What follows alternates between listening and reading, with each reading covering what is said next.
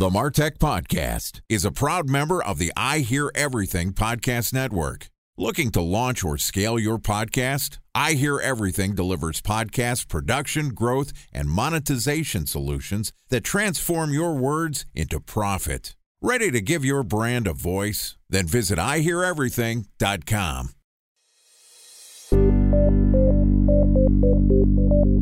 From advertising to software as a service to data.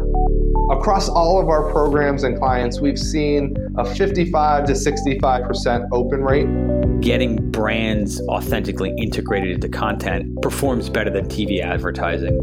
Typical lifespan of an article is about 24 to 36 hours.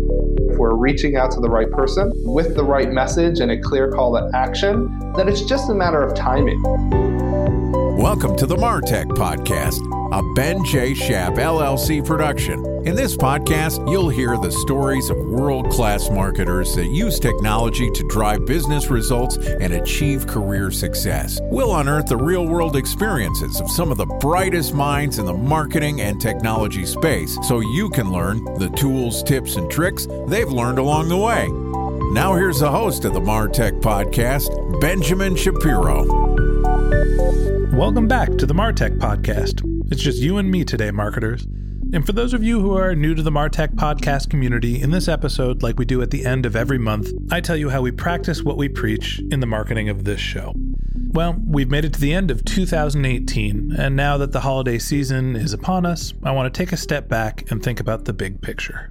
While this isn't specifically a Martech related topic, I want to tell you a little bit about how I think about my system for goal setting and evaluation, specifically as it relates to being a human being and one that is an independent small business owner. As I'm guessing it probably is for many people, the end of the year is a really reflective time for me. Each year, I sit down and review the personal goals and the career goals that I've set up for myself. I think about what I've accomplished and what I hope to achieve in the upcoming year. To go into detail about my system, first I come up with a list of non quantifiable behavioral goals that I call resolutions. For example, in 2018, my resolutions were to find stability, make time for happiness, be less distracted, prioritize healthy decisions, plan regularly, and stay humble. Now, these are not things that I'm trying to quantify, but just a set of behavioral traits that I want to refer to throughout the year to try to rationalize whether I am developing as a person, whether I'm building skills and traits that I think represent who I am. Now, outside of my resolutions, I also create a small list of more quantifiable goals that I bucket into these groups. First, there's family responsibilities. Am I being the husband and the father that I want and need to be? Second, home life. This year, primarily, this was focused around the construction of the house that we're building. But a lot of the time, this has to do with the planning and behavioral traits. So, how many times are my wife and I going on dates, or how much time am I making to do specific tasks around the house? The third is career goals. Am I achieving what I want in terms of monetizing my career, building new skills, meeting the people that I want to meet?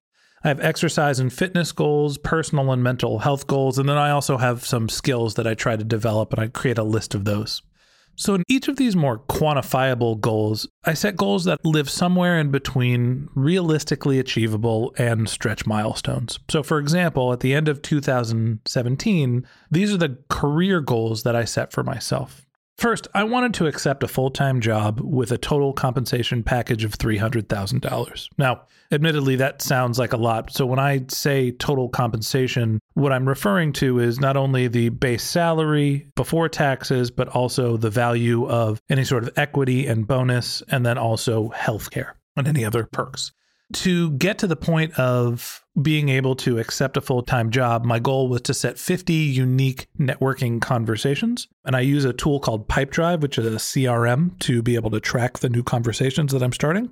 I wanted to make $50,000 in consulting revenue. And really, my plan was to transition away from being a full time consultant into my what would be new full time job. So that's the reason why my consulting goals were relatively low.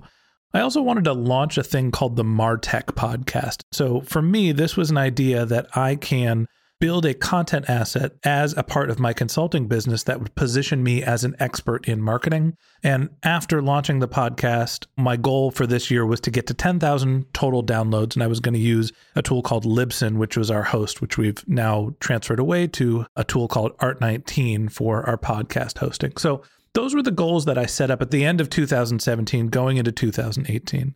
Now, the funny thing about that list is the goals were all centered around my plan to give up my consulting practice and to find an in house role while working as a consultant and a podcast host as really a side hustle. So I don't like to get too literary, but in the words of John Steinbeck, the best laid plans of mice and men so quickly go awry.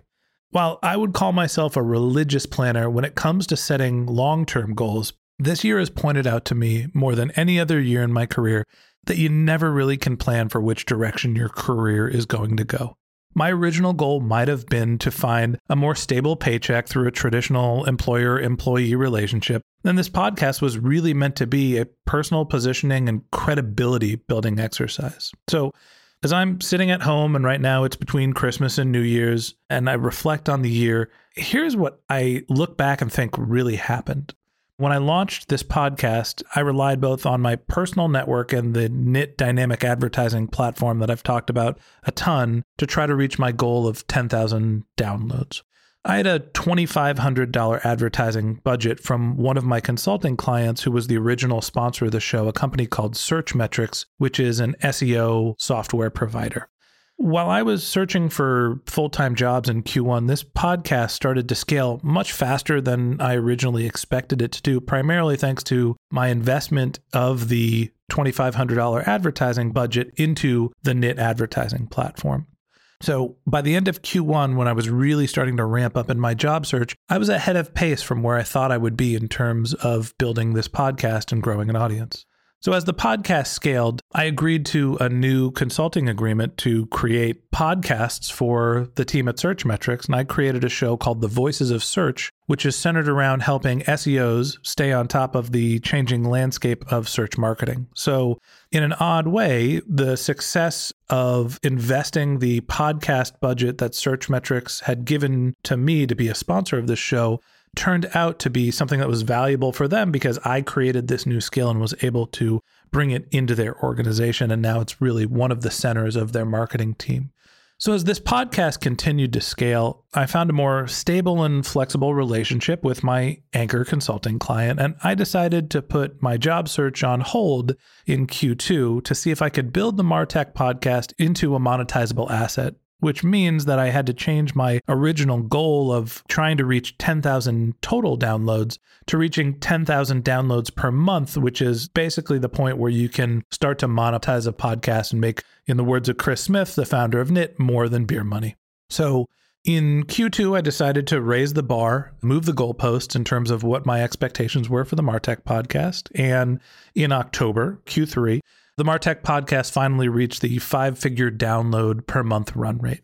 So, having reached the milestone in terms of credibility for reach, in November, I hired an App Store optimization agency to help me boost the podcast's ranking in the Apple iTunes Store. And right around when the show peaked at number 26 for business podcasts in the United States, we started the show's first sponsorship outreach campaign with the hopes of being able to have this show self fund its hard costs. And by that, I mean our advertising, content production, and the software, the hosting fees, which add up to roughly $2,500 a month right now.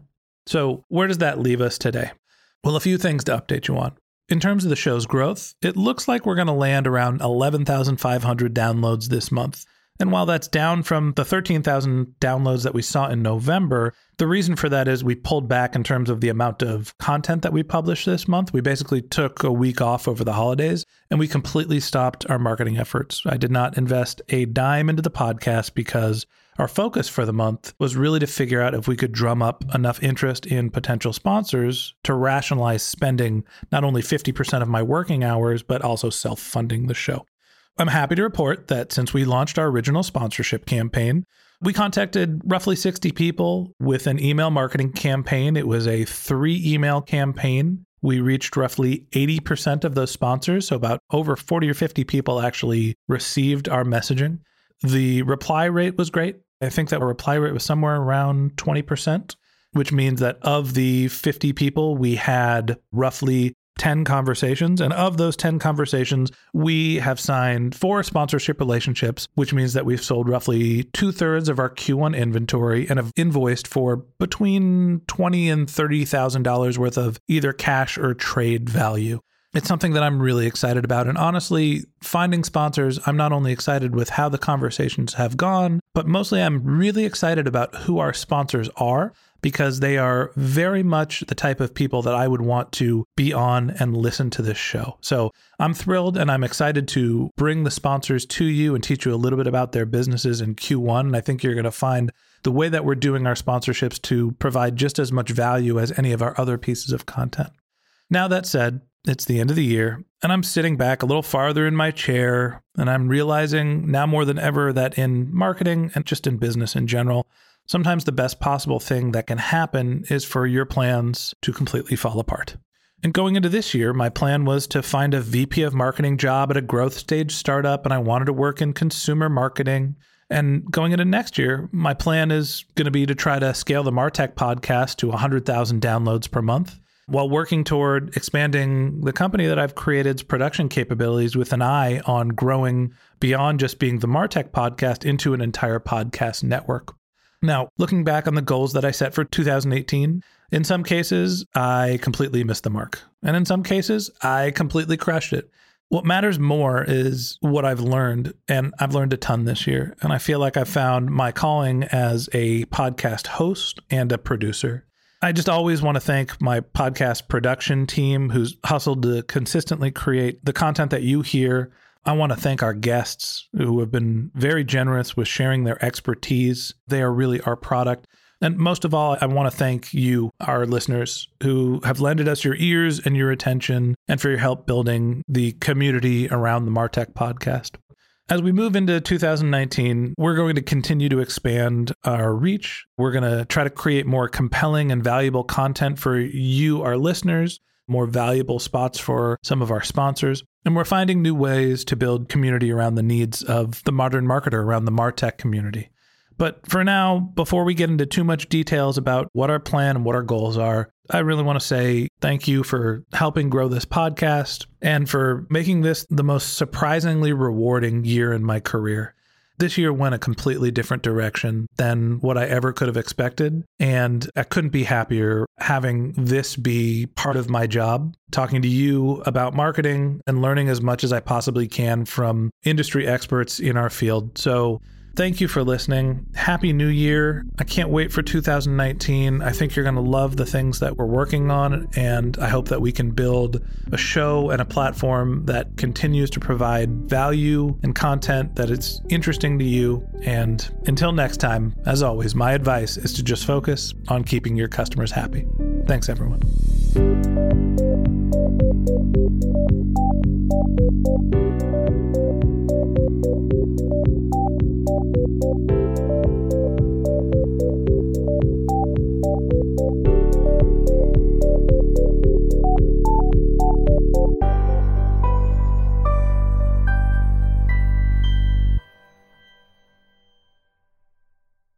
Thanks for listening to the Martech Podcast, and I Hear Everything production.